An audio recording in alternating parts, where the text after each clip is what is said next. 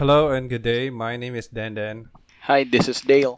And this is Godless Longanisa, the Atheist Republic's first Filipino and quarantine podcast. Hello, Dale. Hello, uh, good evening. Good Ta- evening. tayo- podcast naman pala natin ngayon. Uh, kala ko, kala ko ano eh, tayo na yung guest. Uh, it's it's my turn. It's ano, revenge time. Yeah. Para sa mga hindi pa po nakakarinig, um, we have a very special episode for tonight. Um, we have the G Boys, uh, the G Boys of Creepsilog. Allow me to introduce them to you. Um, we have uh, Glenn, uh, the uh, bestseller author of Unang Putok, and the blogger, and the man behind Wicked Mouth. We have uh, Mr. Glenn Tabarejos and the founder, Founder. ba, or- and the official bay of What the uh, fuck? the Gideon Mendoza pregnancy club.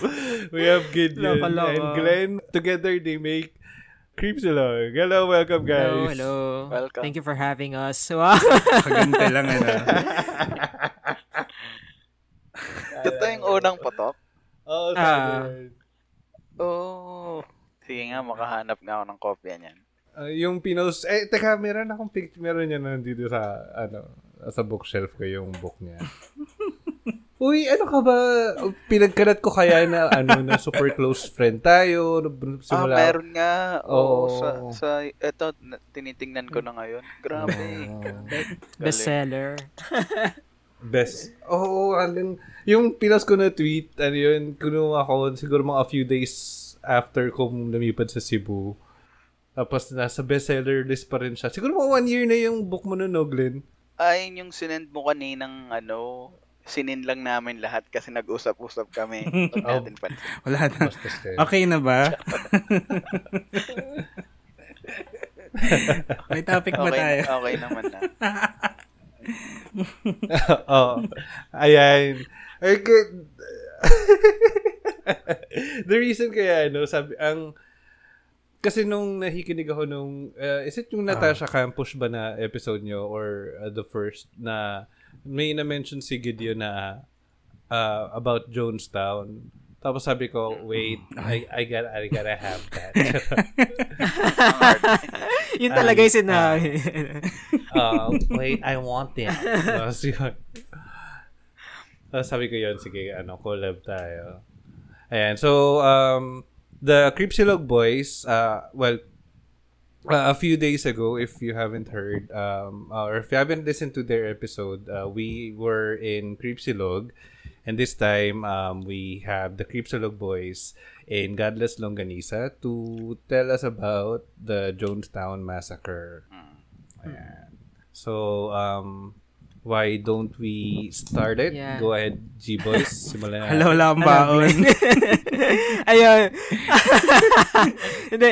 Uh, first time kong nakita or nalaman itong Jonestown Massacre. Bata pa ako noon. Siguro sa Magandang Gabi Bayan. Parang, ito yung video ng nasa helicopter sila and then may, may kita mo sa baba, andun yung countless bodies na, ayun, patay na. Doon sa Jonestown Oh. nga, ayun. Yun yung naalala ko. And then from then on, na-curious na ako. Hindi ko alam kung ano yung nangyari. Yun lang yung naalala kong image.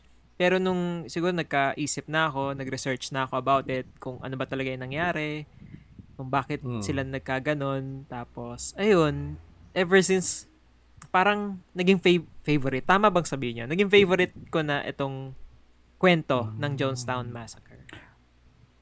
Ako naman recent ko lang to Grabe, na ah, nalaman. Napakinggan ko lang to sa isang podcast. Pero ah, matagal ko nang naririnig yung expression na don't drink the Kool-Aid. Tapos nun ko lang naintindihan na okay, ito pala yung Oo origin nga. nun. Mm. Oh, Pero- yung may... Ay, Oh. sorry. Go, Dale. sorry, hindi. I mean, may mga... ah, ah, sa sa black community kasi parang biruan nila yan eh na yung parang ano daw weakness ng mga black kung sila yung mga greatest athletes ganyan gan yung cool aid daw tapos yun pala eh, eto pala yung ay bawal pala tumawa sorry Ay, hindi, oo. ayun. Ah, ayun nga, kawawa yung Kool-Aid dito kasi hindi naman talaga Kool-Aid yung gamit nila. Ah, Uh, flavor aid. Flavor Aid. uh, so, nagkaroon ng Sa negative connotation sa Kool-Aid. eh. So, itong mga uh, y- itong babasahin ko, nakuha ko, ayun, sa internet lang, nag-research lang din from history.com, sa Totco, sa Vocal, sa Crime Investigation, ayun. And, tsaka yung mga letter nila. Gusto ko rin sana, kunyari, kung i-play natin for a while yung, di ba may mga recorded uh, tapes si J- Jim Jones? Jim Yeah. Jones. Oh, ay, nakagrabe yung boses Ah. niya, no? So, ah, sige. for i- those na natin hindi sa- familiar dun sa Mm. Jonestown Massacre, Mm. uh, this occurred on November 18, 1978, wherein more than 900 members of uh, an American cult na tawag nila Mhm. People's Temple died in a mass quote-unquote suicide or murder kasi medyo magulo pa siya. Mm. Although, I wanna consider it as murder. Ay, tama, murder, massacre, ganun. Yes. uh, under the direction of their leader, si Jim Jones. So, it took place sa Jonestown. Ito yung settlement na ginawa nila sa may Guyana, sa South America. Mhm. So, uh, Jones founded yung People's Temple. If you notice, yung People's Temple, akala mo possessive siya na dapat may apostrophe, 'di ba? People's Temple. Hindi siya possessive. 'Di ba dapat pag possessive may apostrophe s kunyari. Apostrophe Ah, S. ayan. Ah. Eh, yung People's Temple wala. Kasi may pagka so, so- socialist yung atake ni Jim Jones wherein ah, ang gusto niya, everything ah, should be shared by everyone. Kaya lang medyo Mhm. twisted yung kanya kasi gusto niya, ang magde-decide siya. Kung ano man yung gusto Ah. i-share ng lahat, ako yung magde-decide. Parang ganun. Mm. So- Actually, yun ang sa pagkakatanda ko pa nga is ano, parang yun nga yung pang-attract niya ng mga tao. Mm. Ah. Ah, So kaya rin marami siyang nah- nahilang mga ano kay Mel. Just, oo. pe- pero Christian group siya, sila yung parang meron din silang parang Jesus din, di ba? Tama ba ako? Oo. Parang Oh, Pentecostal ayan. Christian din sila. So, matagal na siya since 1950s pa siya nag-start. And then, Mm. Ah, sa Indiana. And then, lumipat sila sa California ng 1960s. Tapos, ng 1970s, dahil dun nga sa negative ah, media attention, Mm, mm, so, pinersuade niya yung ah, mga followers niya to move to Guyana to create a utopian settlement. Tap, na doon sila titira. Mm. Yan. Tapos, nung November 18, 1978, dahil nga sa marami na siyang nare-receive na ah, yung Amerika, marami nang na, dumadating na balita doon na kung ano man yung mga nangyayari doon sa sa Jonestown.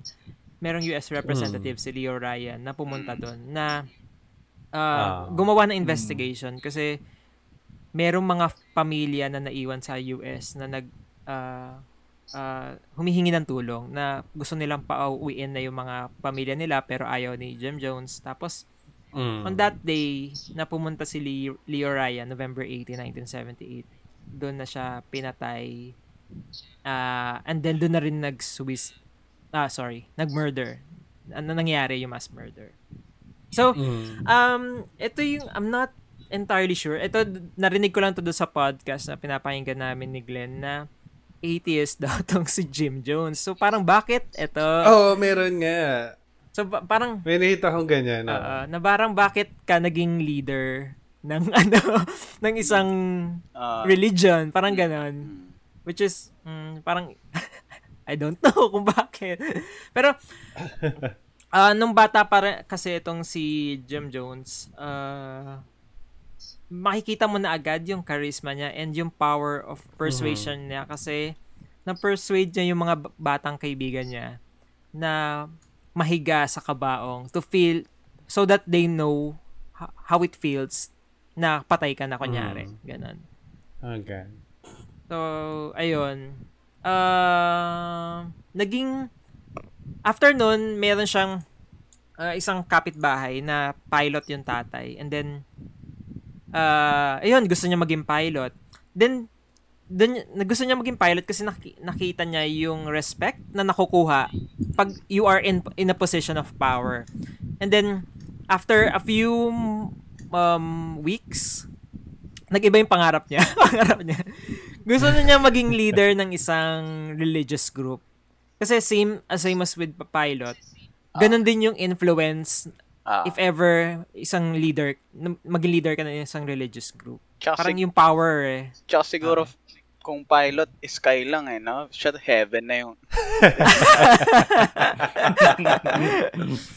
yung taas na talaga eh. Shoot for the stars, diba? Ah, Pa, pa. So, yun ang electric fan. Thank you. Sorry. yeah. Ayun. Ah, ay ano lang if ever meron kayong gusto ayun idagdag pala na information, ah, feel free to butt in. Eh, idagdag ko lang dun sa, dun sa part na atheist na ano. Um, from the, parang may napanood ako na from the start, alam talaga ni Jim Jones na, hin, ano, na hindi siya like religious and ano, and all. Parang alam niya kung ano, kasi may na-mention na ano, re, uh, former religious leader din or cult leader din na inspiration niya para si something daddy or Ay, ano daddy. father something. Oh, Daddy. Oh, may mga daddy issues. So, yun yung Ayan, ginaya Lord. niyang ano, uh, pattern daw na ano na para maka uh, ano yun, maka-convince or makahila pa ng mga tao. Oo. Ayan. Ayun. So, yung, uh, balik tayo sa story ni Jim Jones. No? So, Mm. nag-start siya na, ayun, gusto na nga niyang maging pare. Mm. And, hindi ba pare? Preacher, mga ganun. Ah. Uh, nagpunta siya sa mga iba-ibang mga churches. Tapos nagde-take down note siya kung paano magsalita, Mm. mga Mm. ganun. And then, for a while, naging idol nga din nga niya si- Adolf Hitler. Guy. So, Parang medyo na- familiar, ah. So, ayun na. Yung makikita mo kung siguro pinag-aaralan niya, Mm. learning how to persuade people. Kasi nga, yun yung gagawin niya as a leader. Kailangan mapadami mo members mo. Paano mo magagawa yan, di ba? Mm. You have to persuade them. Eh, especially during those times, nung 1950s din, merong political turmoil, merong Mm. social unrest, yung parang gera-gera levels Mm. na. Pero mga ano lang, syempre mga civil, mala civil war ang dating. Mhm. So, yung mga tao, syempre, uh, natural reaction would be to look for something to hold on to. Yes. So, doon pumasok si, J- si Jim Jones na nung ginawa niya itong church niya na at the start, ito nung simula pa lang, wala pa siyang heavily tinted eyeglasses nito. So, kita mo yung mata niya. Ah. And then, uh, ma- ma- kung if ever maririnig mo yung mga sinasabi niya, actually meron pa rin mga recorded na videos pa nga nung initial na mga uh, preachings niya. Mm. Magaganda din talaga yung sinasabi niya eh. Yung, Oh. yung alam mong meron din talagang good intention. Mm. Pwede mong sabihin yun. And then, nung, nag, nung nag-shades na siya, dun na ano, Nasira yung... nag-bad side. Oh! Alter ego, no? Oo, kasi nga, if ever, pag may kakilala kang naka-shades indoors, no, para medyo, hmm, fish it. Jim Jones. eh, parang transition lenses. Charot. Ang arte. Di ba pag may araw lang yun? Ah. eh, ano, indoors. Ganun. Eh, indoors pero walang, ano, hindi ako. Sorry. Ayan. Shades nga. eh. So. Ipipi... so, nung, Go. Sorry. so,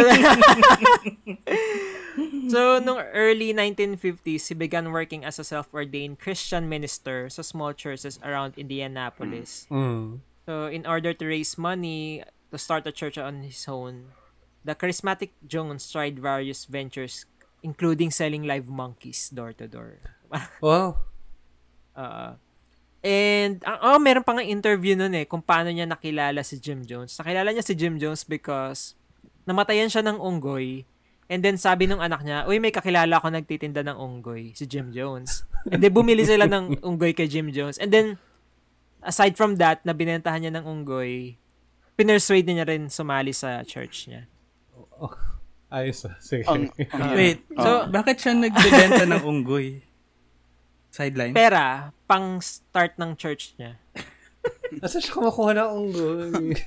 Hindi ko alam eh. Sig- May supplier siguro siya. imagine, imagine may reaction ng magulang niya, no? Ba't unggoy? Kesa naman mag-drugs, di ba, ma? Yung nga sabi nga na parang namatayan ka na nga ng unggoy tapos bibili ka pa ng unggoy. Parang hindi na nga okay yung bahay mo, pagpapalaki mo, para mag-alaga ng unggoy. Ayun. So dito rin niya rin nakilala yung asawa niya. And, uh, actually before pa, before pa ng ano, before pa niya gumawa ng church, yung asawa niya na magiging malaking part din dun sa Jonestown Massacre. Mm. Ah, yung asawa niya si Mar wait, sorry. Rojas. Marceline? Charot na. Hindi. Ah, wait. I'm looking for it. Marceline Jones? Marceline. Marceline. Ayun. Ayun. Okay. so later on, pag-usapan natin yung mga naging role nitong mga confidant ni Jim Jones dun Mm. sa kasi may mga apat na babae yan eh. Sila Maria Car- Ka- Kat- Katsaris, yan, si Marceline Jones, yan. Sige, pag-usapan natin yan later.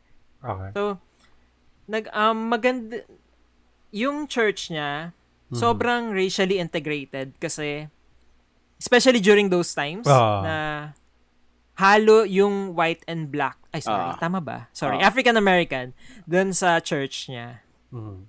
Kaya nga rin naging maganda itong parang maging naging maganda yung image ng church Ah. niya dahil dun Mhm. sa pinapakita nila Equality, no? na equality, racial equality, social equality na which is ayun, parang tama naman, 'di ba? Parang gano'n. Kaya din marami ding na-persuade si Jim Jones na sumali din sa church niya. May, Kaya lang, ay sorry, ay, sige. may na may Go ahead. nabasa nga ako na parang 10 years before the yung black or civil civil rights movement, 10 years before ah, doon Mm. sa US maganap 'yon. Iyon na yung kumbaga pinapakita ng group ni Jim Jones kaya sobrang appealing niya sa mga ano yung lugar kung saan sila unang parang yan tinatag yung yung sang sang lugar eh, Indianapolis? oo. kaya sobrang Ah. appealing sa sa black community kasi parang pinag-connect niya yung mga blacks, mga white businessmen doon. Kaya Mm. doon doon siya unang nagkaroon ng parang um, connection din sa mga matataas na ah, tao doon sa lugar na yun in terms of Ah, politics. oo. ah. Mm-mm. Tapos, ayun, ah nung mga mid-1960s, nag-decide na sila yung na lumipat na sa Northern Ca- California. Ayun. Tapos, um, tip, I'm not, I'm not sure if I have, I'll say typical. Pero yung, syempre, di ba, lagi naman sa mga churches na ganito, merong mga healing involved na pinapakita Mm. na na pinapad ka ng video na kunyari may nakakast pa siya na pilay. Tapos oh, ano maka ano nabalian ka ng buto Mm. kahapon, makakalakad ka na ngayon. Tapos syempre puput tatanggalin nila yung cast and then tatakbo-takbo yung ano. Oo. No? Alam mo yung mga Sila ganon. pala yung original nun, no? Di ba may ganyan tayo sa Pinas? Yung oras ng himala? Oo. Yung umawa ka lang sa TV mo, tapos magpe-pray sila. Totoo. Gagaling Sa ka. Channel 13 yan. Hmm. Ga- Gawak sa TV. Ah, Ah. Meron pa siyang style nun na ah, undercover, iikot-ikot siya sa church bago pa mag-start yung ano, yung ah, preaching niya. Mm. And then, ang, ang ginagawa niya, sasagap siya ng chismis. And then, Ah. once okay na, Mm. mag-start na, aakyat na siya, so ma- mag-preach na siya. And then may tatawagin siya. Tatawagin niya yung isang nilapitan niya undercover. Hala. And then sasabihin niya na, hey, ah, ito, ano, hindi tayo magkakilala, di ba? Ikaw si Bernadette. Eh, Ganyan. yes, yes, ako po si Bernadette. So, ah, parang sasabihin niya, may problema ka sa bahay mo, sa asawa mo? Oo po, meron nga po. Mga ganun. So, parang, kunyari, psychic na siya. Mga ganun. So, parang madali lang in, in a sense. Pero, habang patagal ng patagal, parang, uh, lumilevel up din kailangan yung ano niya eh, yung mga show niya na hindi hindi na niya kaya na siya lang. Kailangan na niya ng accomplice. Ah. So, uh, meron nga din point doon na kunyari aalisan niya ng cancer. Tapos ang ginawa niya doon sa accomplice niya, pinajabs niya. On stage. Hindi naman on Okay. stage. So, nakatago, tago. Pinajabs niya. Tapos, ginagamot niya tong may cancer supposedly. Mm. And then, uh, after a while, sa sinasabi na niya na, oh, naalis ko na yung cancer. Pero yung cancer na biglang lalabas yung accomplice niya, haw hawak yung je- yung jebs na pero pina ano na nila, pina pinatagal na nila ng konti. Mm. Tapos Ah. ma, syempre maamoy mo, ganyan. Tapos sasabihin niya na hindi pwedeng lapitan kasi nga ano, cancer to. Ah, baka mahawa kayo, mga ganyan. Tapos sabi niya, eh, di ba parang magtataka ka, bakit yung isa, yung accomplice mo, pinahawak mo? Tapos sabi niya, "Hin- hindi, okay lang kasi ah, kaya ko siyang protektahan. Kaya lang, pag kayo na, sobrang dami nyo na, hindi ko na kayang protektahan yun. Mga May mga ganong style siya. Um, So, sa, sa mga tweet, medyo may pagka-bogus na rin pala yung religion niya. Oo. Mm. Parang, nag-supersede dito yung cost nila na okay lang man loko as long as mapadami natin yung church Mm. and then mapasama natin na kasi ah, andito yung tiwala nila do sa cause nila na kailangan ito nga yung racial equality yung socialism yada yada ni Jim Jones mm. Parang, na feeling nila Ah. okay lang kahit gumawa ka ng gito panloloko oh, naisip ko nga tuloy yung lagi kong question pag nakakarinig ako ng mga, ano, mga religious groups, kung aware ba talaga sila na, ano, na nanloloko na lang sila. Kagaya ni, ano, ni Kibbs. Di ba? Ah. Nag-mention Parang- ka talaga. Uy, nag-mention naman talaga kami lagi dito. si Kibbs. Na, ano, na, Rin- alam talaga nila rinig ko si Gids. lang sila. si Gid. Kay, O si, si Kibuloy. Ah. kailan siya niloko ni Gids? Parang hindi kayo nakukwento. Charot. Ah, so, ano yung kay Kibuloy? Di, na yun nga, uh, iniisip ko kung aware ba talaga siya na uh, nanluloko na lang siya or isa rin siya sa mga taong ano yun, na naniniwala na siya talaga yung anak ng Diyos or siya talaga si Jesus, ganun. So, in sa case talaga ni Jim Jones, alam siya, aware siya, di ba? Na nanloloko siya. ah ah aware naman siya Mm. Nakakatakot, no? Tsaka parang yung mga tinarget niya nga dito, yung parang mga may naghahanap ng appreciation sa buhay, ah, emotionally rejected. mm, may hirap Oo, mga kumbaga parang naging droga siya, no? Escape drug siya ng mga tao. Mga nasa laylayan. Mm. funny kasi nag naging addict din siya eh. Into towards the end, ayun, naging addicted din siya sa may gamot eh. Teka. Sige, Ah. later on sabihin ko. Ano yun? Fenton, charot. Tapos no eh, sige, go. I ano mean, yun? ah, dagdag ko lang, kung makikita mo parang may structure yung mga re- religious cult, eh, no? Parang, Ah. sabi nga dun sa napanood ko, may isang charismatic leader, ah, meron lang silang parang hindi sila dapat pakialaman ng outside world, meron silang sariling Ah, mundo, ah. na-isolate Ah, nila. No? Yun lang, share lang. Ayan. So, no early 1970s, nag-relocate na sila sa San Francisco. Tapos, meron din silang another temple sa Los Angeles. So, makikita mo dito na lumalaki, na lumalaki. Some would say na up to 20,000 yung members nila. Wow. And then, it, syempre kung meron kang followers na 20k, Mm. magiging powerful figure ka na nun. Mm. eh. Dito ka napapasok yung mga public officials, may mga media na din. Alam mo yun, very familiar naman tayo sa kung paano nagiging involved ng mga public officials sa mga ganitong uh, mga religious group na maraming followers. Mhm. So, uh, pag mga ganito, syempre mga donation-donation kanya rin, Yeah. mga charitable causes, mga ganon. Uh, actually, nagkaroon din siya ng assassination attempt eh. Pero, meron na kasi siyang mga guards nun na nagpa-protect sa kanya.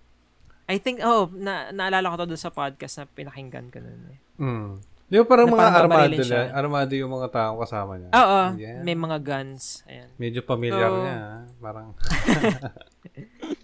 Ayun. Tapos, um, toward, habang patagal ng patagal, medyo nagiging, parang napupunta sa dark side si, ano eh, si Jim Jones. Meron ditong, Ala, actually, sobrang uh, complex ng kwento na uh, nagkakaroon na siya ng mga uh, mistresses. Hey. Mm.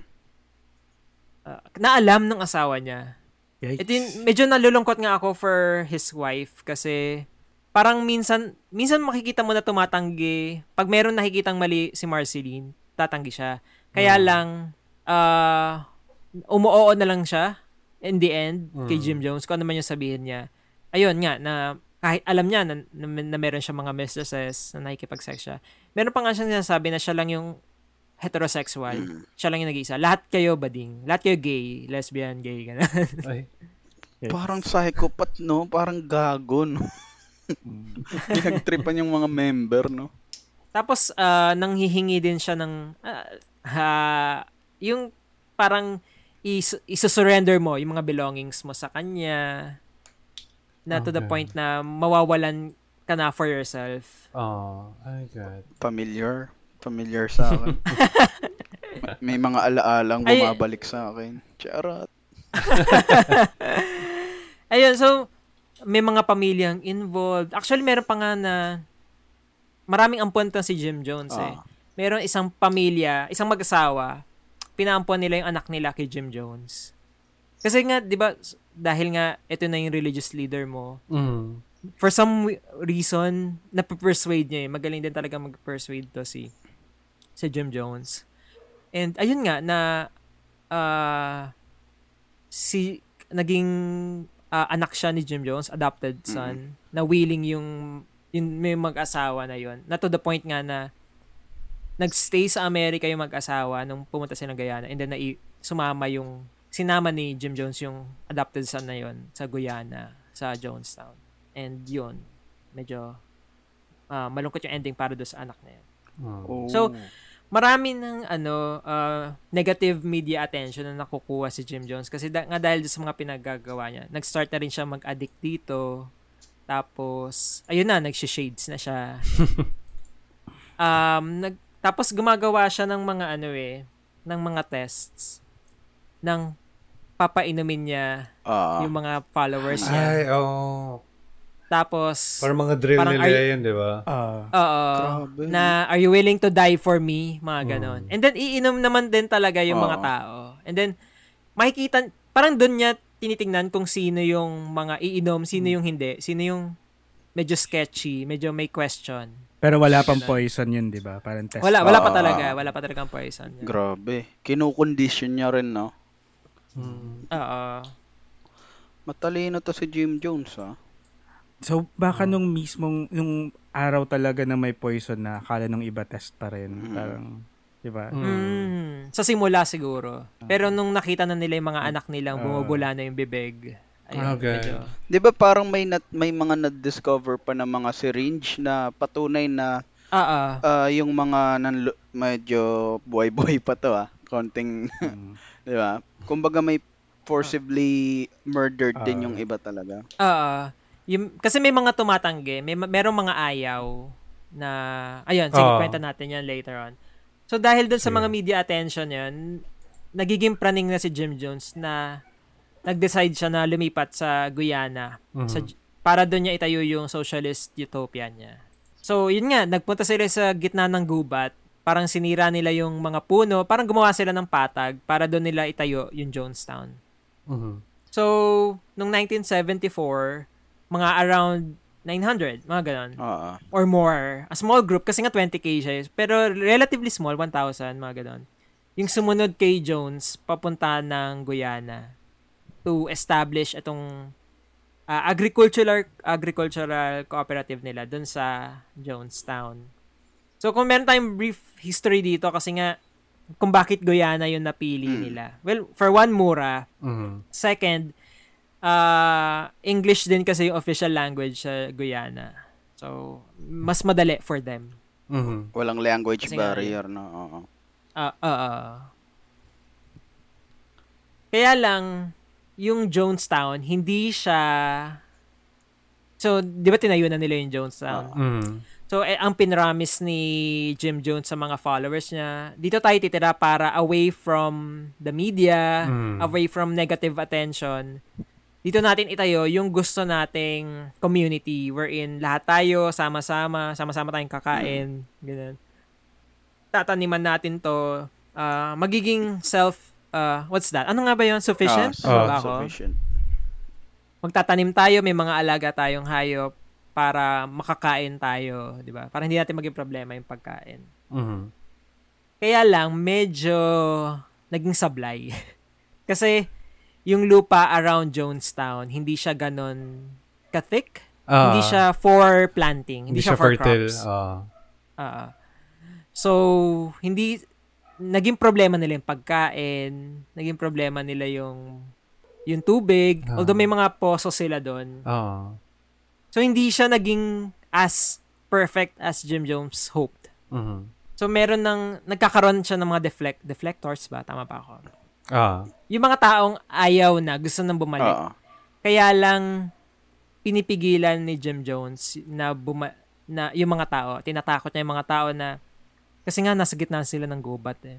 Mm. Na wag kayong, ah, wag niyo subukan luma, tumakas kasi kakainin kayo ng mga, ano yan, ah, Black Panther. Black Panther. mga, mga leon, beast, mga, ah. ahas, matutuklaw kayo dyan. Parang, tapos, guarded, heavily guarded din kasi yung, ah, yung Jonestown na 24 hours may nakabantay na may mga baril-baril. Mm. Tapos, gumo uh, kinonfiscate yung passports nila para mahirapan nung pagpasok nila sa Jonestown para hindi sila madaling makatakas. Mm.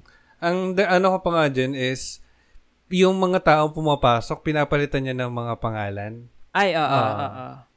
New identity, parang ganun. Isa ring mga ano, re- red flag ng mga kulto yan. Mm-mm. Mm-mm. Parang kalimutan mo na yung previous self mo, Ah. dito ka na. God.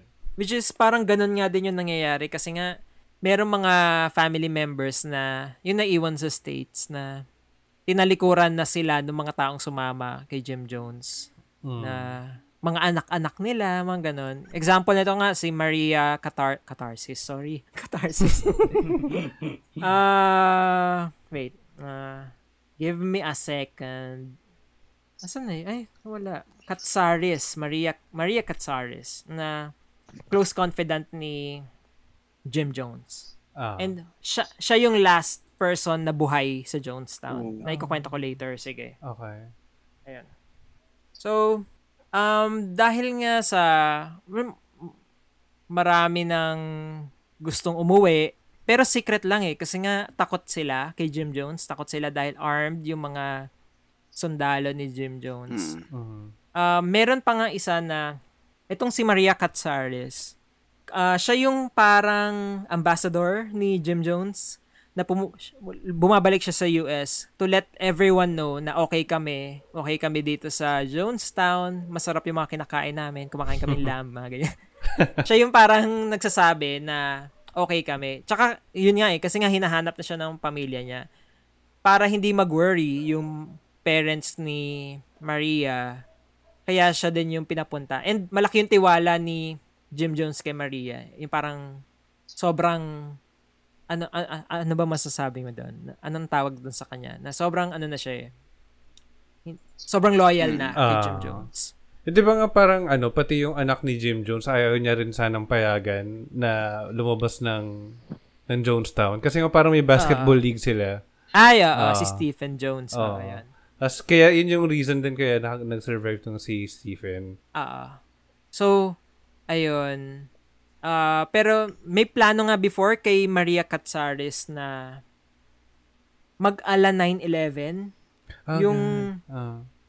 sinasakyan niya, ah, iha-hijack niya, and then ika-crash niya yung plane. Grabe.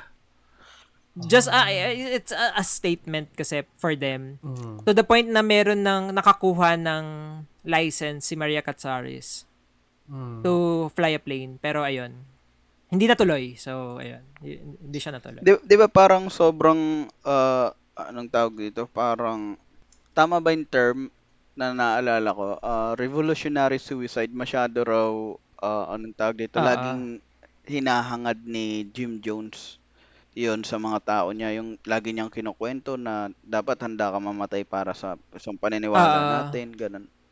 Mm-mm, mm-mm. Familiar lang. May awit, So, may awit pa nga kami niyan, may- eh, actually. hala. Battle cry, no? Charot. Oo. ayan. So, punta na tayo sa day, that fateful day of November 18, Yan na. 1978. Ito na. Uh, before that day, si Leo Ryan, yung US representative from California, kasi nga naririnig na nila sa constituents niya sa California, yung uh, cry ng mga family members na sinasabi nila held against their will yung mga tao dun sa Mm. sa Jonestown. So sabi ni uh, Leo Ryan, okay, sige, punta tayo. And if ever man, i-check natin, imbestigahan natin kung ano talaga nangyari sa Jonestown. And then if ever man na merong mga gustong sumama pabalik sa Amerika, isasama natin. Di ba? Mm. So, uh, may delegation siya. Meron siyang news reporter na taga NBC Yeah, yata. uh, An- NBC. NBC na. ah. may mga photographers, may mga media, tapos mga iba pang mga relatives ng People's Temple na sumama papunta doon sa Jonestown. So, nung November 17, ito yung the day before, winelcome naman sila sa Jonestown na may malaking dinner, may entertainment, yung parang naging isang celebration siya na pinakita si Jim Jones. And then, may mga nagsasabi nga din na pinractice ni Jim Jones yung mga tao on what to say if ever tanungin sila. Kasi nga, this is the first time na an outsider Mm. would be in Jonestown. Somebody na hindi nila member. And then, pinractice nila yung mga bata na ah, ano kinakain nyo? Kumakain kami ng chicken, lamb. Pero ang totoo, there were times na sobrang wala silang makain, nanlilimos na. Meron mga members si Jim Jones. Nag-uutos siya ng mga tao na pumunta sa iba't ibang towns, tapos doon sila manlimos ng pagkain para yun yung kakainin nila. Ayan. So, nung ah, November Hmm. 18, ito na yung the next day na gumising na sila. Paalis na si Leo Ryan. And then, merong mga tao kasi na gusto nang umalis. And then, nag-slip sila ng note kay Leo Ryan. Sinasabi nila na gusto nilang sumama, pabalik. And, nakita rin to ni Jim Jones. So, medyo, eh, ayaw ni Jim Jones nun. Ah, so, ang ginasabi ni, ni Leo Ryan, okay, ah, s- kung sino man yung mga gustong sumama, pabalik ng Amerika, sumama. Ma- nakikita nila na merong mga sumama nga, sumakay dun sa truck pabalik dun sa plane. And then, merong iba, feeling mo gustong sumama pabalik, kaya lang natatakot kay Jim Jones natatakot doon sa mga guards niya. Tapos, meron isang lala, somebody, isang lalaki, na lumapit kay Leo Ryan and then sa, sinaksak siya. oh. Although, hindi man saksakin, yung parang, aanin siya, sa Ah, leeg dapat. gigilitan. Gigilitan siya dapat ng leeg. Kaya lang napigilan siya. So, yun, duguan si Leo Ryan. Napigilan nila yung, ano eh, assassin. So, ang ginawa ni, Ryan, ni Leo Ryan, syempre, uh, uh, dangerous na for me to stay here. Mhm. Ali- alis na din siya. And then, kasama na nga rin niya yung mga taong gustong umalis. And then, uh, papu- pa- pabalik na sila dun sa aeroplano. Mm. Paalis. Kaya lang medyo matagal eh. Pagdating nila doon, wala kasing aeroplano. Hinintay pa nila bumalik. Mm. So, nung pagbalik na nila, pasakay na sila, ba- lumapag na yung plane, sasakay na sila. Nung pasakay na sila, nakita, may, from the jungle, may dum- lumabas na truck, ar- merong mga lalaki armed Oh. ng barel, and pinagbabarel silang, yung, silang lahat. So, Ay, natamaan si Le- Leo Ryan, yung mga media namatay din. Mhm. Tapos pati yung ibang mga members ng yung mga tataka aalis na rin dapat namatay na din. And then merong ibang mga nakatakas tumakbo sa gubat. Grabe, no? Tapos plano to ni ano ni Jim Jones. Syempre, si Jim Jones yung nag-order na patayin nga. Kasi nga hindi dahil nga merong asa- ah, assassination attempt kay Leo Ryan, mas lalong negative ah, image yun Ah. for Ah. sa US pag nalaman outside. So, sabi ni Jim Jones na wala na, this is the end. Kasi uh, wala nang wala na tayong babalikan kasi nga uh, pinatay na natin si Leo Ryan. I think, I think ina-announce niya, may recording na to eh, na ina-announce na niya doon sa sa mga tao na Mm. kung ano yung gagawin natin. Mm. Itong revolutionary act na to. Mm. Uh, nandito na yung cyanide, ah, flavor aid na Mm. mixed with cyanide. If you think, di ba, syempre, bago nila gawin to, pinaraktis nila to sa mga hayop eh. Kasi nga, kailangan malaman mo yung tamang ah, amount ng cyanide. I mean, enough ba Oo. to para mamatay ang isang tao? Hindi lang siya, Okay. ano mo yan, mangisay-ngisay. So, tinesting talaga, talaga nila to. Even before. Kasama nga nung mga close confidant niya.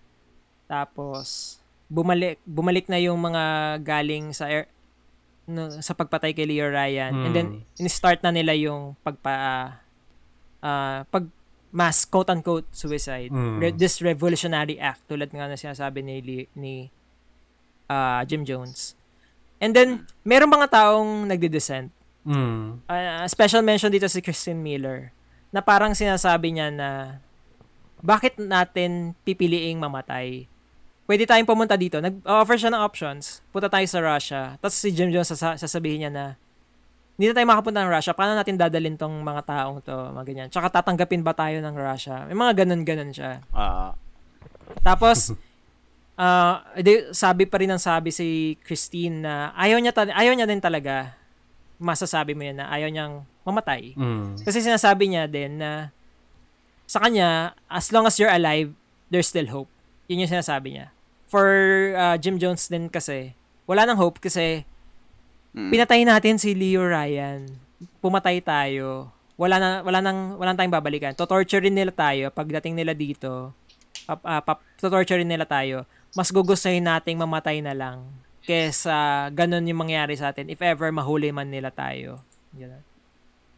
Maririnig mo to dun sa recordings niya na merong mga tao na uh, tumatanggi, merong mga taong hindi sige gagawin natin to, 'di ba? Mm. Ganun. Tapos sinabi din ni ito nag-start na nilabas na nila yung drum na hati sa gitna na nandun yung flavor aid with cyanide, yung poison.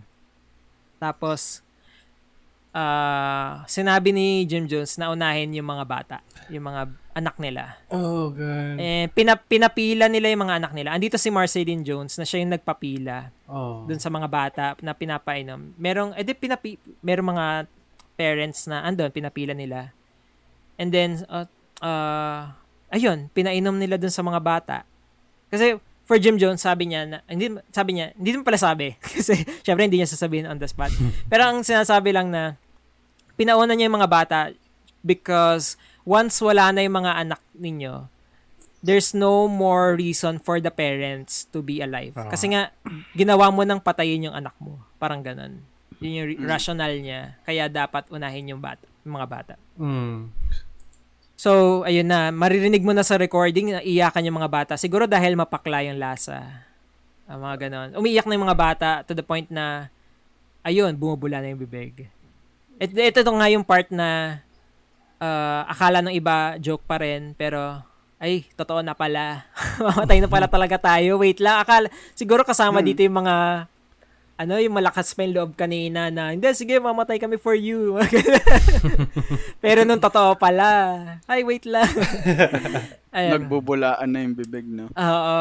Ayun. Tapos, ah, meron din dito na, ayun, yung binanggit mo, Dale, na may injection. Kasi nga, merong mga taong ayaw, Mm. pero hawak ng mga guards, tapos tsaka in-injectan ng poison. Ah, dumating na rin yung point na, kunyari, pakonti na sila ng pakonti. Ah, si Marceline na yung Next. next, Okay. kasama yung anak niya. Oh. ayaw ni Marceline. Bigla siyang nag-hysterical nang umiiyak siya. Na parang no, parang ayaw niya, ayaw niyang inumin yung poison. Et ito yung sinabi ni Jim Jones na ano yun, mother, mother, mother. Yun, si, yung asawa niya yung tinutukoy niya dito eh. Na parang, hindi, painumin mo na, ganon. Hanggang sa, eh, ayun, may mga guards nga. So, napainom siya. Namatay din siya.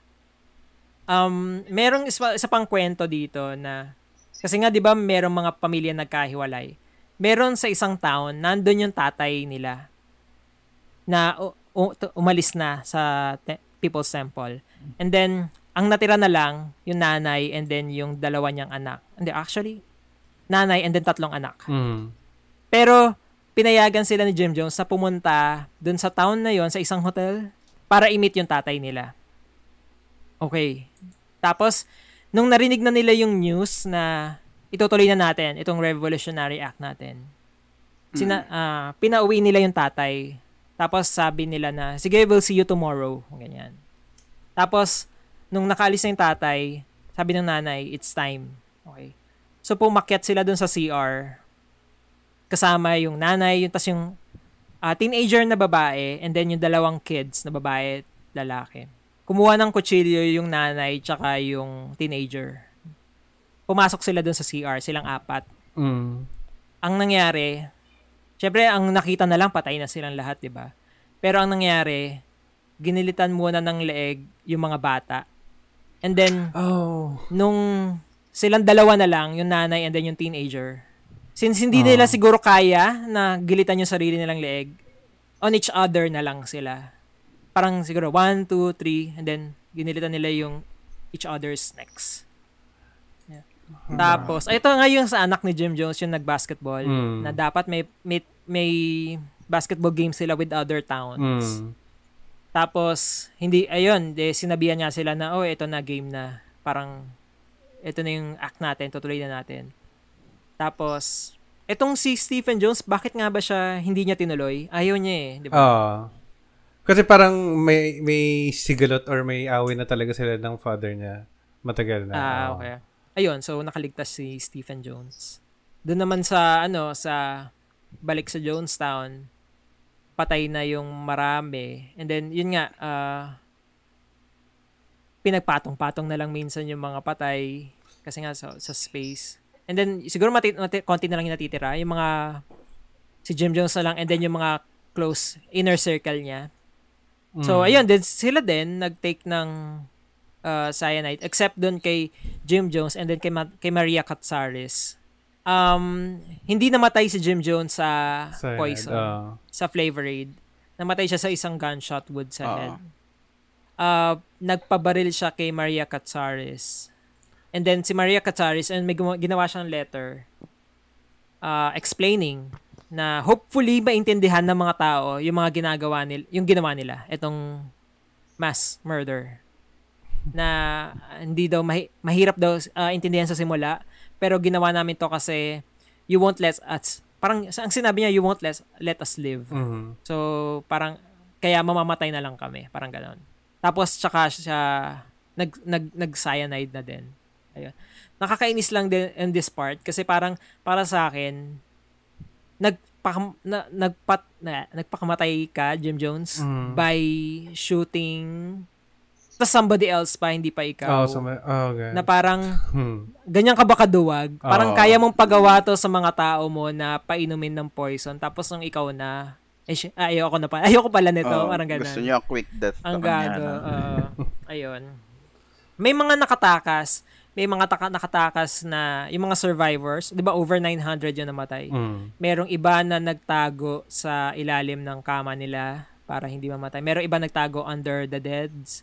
Merong iba na casually lumabas lang. And di ba may mga guards? Oh. na parang ang sabi na ang sinabi niya lang sa guard na ano kailangan ko daw i uh, i-announce ayun ba parang I-broadcast. so that somebody else will be uh, will be alive to tell the tale parang ganun Oh, ang galing. so yun nakala, nakataka siya meron iba tumakbo sa gubat mga Mm. ganun ayun God. pero ayun may, marami maraming nakaligtas na over mga one third nga yata na puro bata Mm. nang namatay doon sa cyanide killing na yun Mga 276 Ah. yung children eh.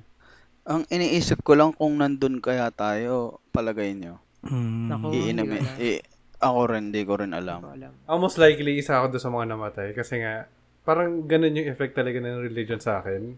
Parang kahit ano, papaniwalain ko. Ganung level ako sa ano, pagkaka-uto-uto ko dati. Totoo. Pag nandun ka kasi sa ginagalawan mong ah, culture, tsaka ganun, box nga yan eh. Mm. Box kasi yon Hindi mo malalaman na box talaga siya kapag nandun ka talaga sa loob. Oo. Kala nga, mo kasi yun yung reality. Mm. Oo, wala silang news outside. Ang news lang nila kung ano man yung sabihin ni Jim Jones. Mm. And then, hindi nila alam kung ano yung totoong nangyayari outside. So, and, sa loob, sa, sa Jonestown, siguro praning na praning na rin sila. Siguro natatakot na rin sila na, shit, baka patayin nga rin kami. I-torture rin kami dahil sa ginawa na ng church, ng, ng, ng, ng People's Temple, doon kay Leo Ryan. Grabe. Pati bata pala Mm. kasama dun. no? Oo. Ayun, ayun yung nangyari sa Jonestown.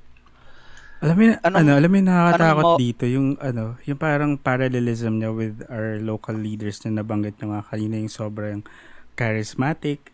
Tapos yung parang aware naman sila na nanloloko sila. Either that, aware silang Ah. nanloloko sila or pati sarili nila na paniwala na rin nila. Tapos Mhm. ang dami-dami nilang na-amass na, na followers. It makes me wonder, makakita rin kaya tayo ng ganitong version natin in our lifetime. Di ba? Mm. Yes. Tsaka Mm. parang, 'di ba, meron din silang nag-trending dati na nanlilimos yung mga members nila. Ay, may ganun. Oo, to- to- totoo, totoo. Um, sa akin naman, hmm, meron akong alam na religion na ready manakit. Ay, Hmm. Tsaka yung ano, yung ibibigay mo yung ari-arian mo. Hmm, sounds familiar yun eh. Totoo Ayun. lang. Anong moral ng uh, Jonestown, uh, Jonestown Massacre or People's Temple? Sa inyo, palagay nyo. sige, ikaw muna, Gids. Ay, ano ba? Ah, hindi, hindi ko, ah, shit. Mahirap magsalita kasi feeling ko kasi they, itong mga taong to para sa akin are victims eh. Mm. Mm. Kasi they were left with no choice. So parang ito yung mga taong nagkikling on to hope lang Mhm. na Mm. akala nila ito yung magliligtas sa kanila pero hindi pala. So hindi ko alam. ito yung mga mga victims lang din kasi talaga, yung mga members ni Jim Jones and I believe na itong si Jim Jones yung sole murderer Mm. and siguro yung mga inner circle niya Tinake advantage nila yung lungkot, yung pangangailangan Oo. emotionally. ng mga Yung tao. Totoo yung kagustuhan maging bilong sa isang Oo. group. Mm. Ayun. Kaya, ang lesson, siguro before believing somebody, mag-check na lang muna. Parang ano, fake news, di ba? Or phishing phishing site. Parang don't trust too easily. Mga ganun. Yeah. Eh, sa akin. Ako naman, um, kasi habang maaga pa, halimbawa napansin mo na parang kulto pala kami. habang maaga pa, umalis ka na kung nagkakaroon ka na ng doubts. Kasi later on, kapag ikaw na yung nagko-convince sa sarili mo, hindi hindi ka na talaga makakaalis. Kapag ka, kahit anong gawin ng leader nyo, sobrang ano ka na, sobrang bentang-benta na siya sa'yo. Na hindi mo na, wala na siya magawang mali para sa'yo. Hindi ka na talaga makakaalis. Parang ikaw na yung nag-apologize para sa kanya, sa sarili mo. Pag may Ah, mga ginawa fanatic siyang na. hindi maganda, parang hindi okay lang yan kasi sabi niya noon ganto ganto.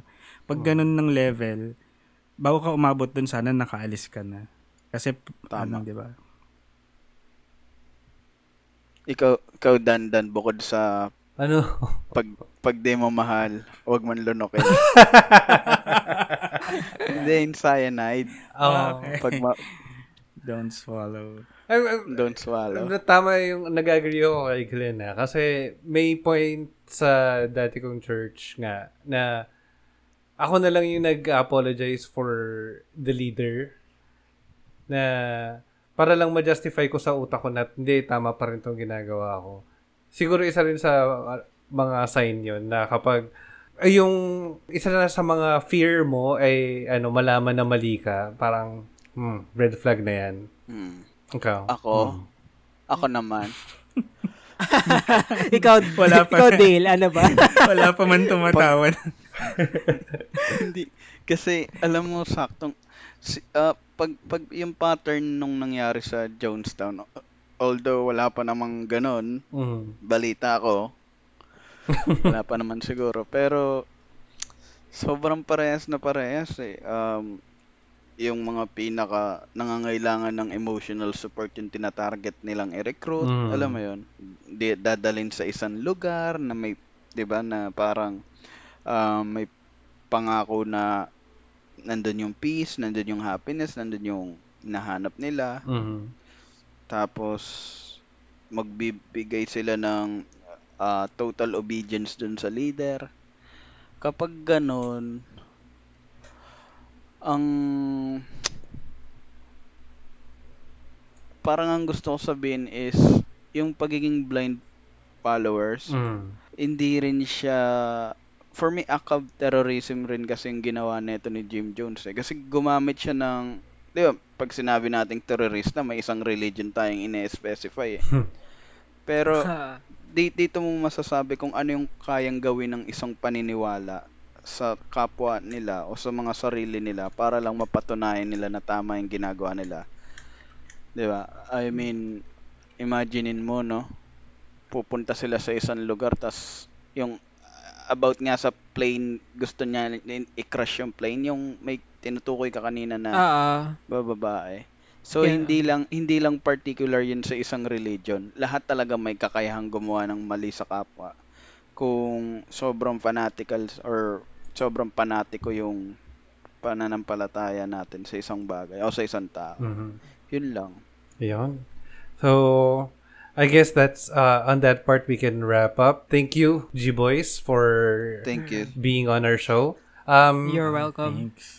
Yan, uh, invite nyo yung mga longga dudes sa uh, na makinig Ayan. ng show. Ay, ano guys. pala, if ever na mayroon pa kayong gustong malaman about uh, Jonestown, marami pang mga resources dyan. Kasi marami, sobrang daming kwento about this, especially yung mga nakaligtas, Mm. kung ano yung mga nangyari sa kanila. The Road to Jonestown, yung isang book, maganda yon kasi sobrang kumpleto nun. Yes. Ayun. Yes. So, ayun, thank you thank you for having us. Ayun pala. Maraming salamat sa opportunity Thank you, Gids. sa Thank pag-discuss nitong. Jonestown. And if ever na gusto niyo makinig ng mga creepy stories na at uh, makinig kayo ng Cripsilog sa Spotify, sa Apple, iTunes, and kahit saan, everywhere you listen to podcasts too. Tapos, ayun, follow nyo kami on our socials sa Cripsilog, everywhere. Uh, maraming salamat, Glenn. Ayun, yun lang din. Copy-paste na. Ayan. Thank you, um, Dandan and Dale for inviting us. Ayan, salamat din sa pagpapaunlak sa show. May isa ako lang idadagdag dito. Parang naalala ko lang yung sa napanood ko na ano dun sa nangyari sa Jonestown uh, massacre. It wasn't uh, jo- uh, Jim Jones and 917 people who died. It's uh it's 917 people who unfortunately lost their life and that one other guy. Wag nating ibigay kay Jim Jones yung ano, yung Oo, tama. So, yeah, uh, that's it, everyone. Thank you again, uh, G Boys, and thank you for getting to this part of the show. And uh, if you got to this point, uh, follow nyo na rin kami sa Spotify, Apple Podcasts, Stitcher, and wherever you get your podcast. In socials, we are Godless Longanisa in Facebook, and in Twitter, we are Godless Chorizo. And also, that's in Instagram. So, follow nyo rin yung mga fellow podcasts sa Cutprint Podcast, and we'll see you next show. Thank you very much, and God bless everyone. Thank you. God God bless. bless. God bless God you Thank you. guys. Oy, thank you, J-Boy, sa... Ay, salamat. J-Boy na rin.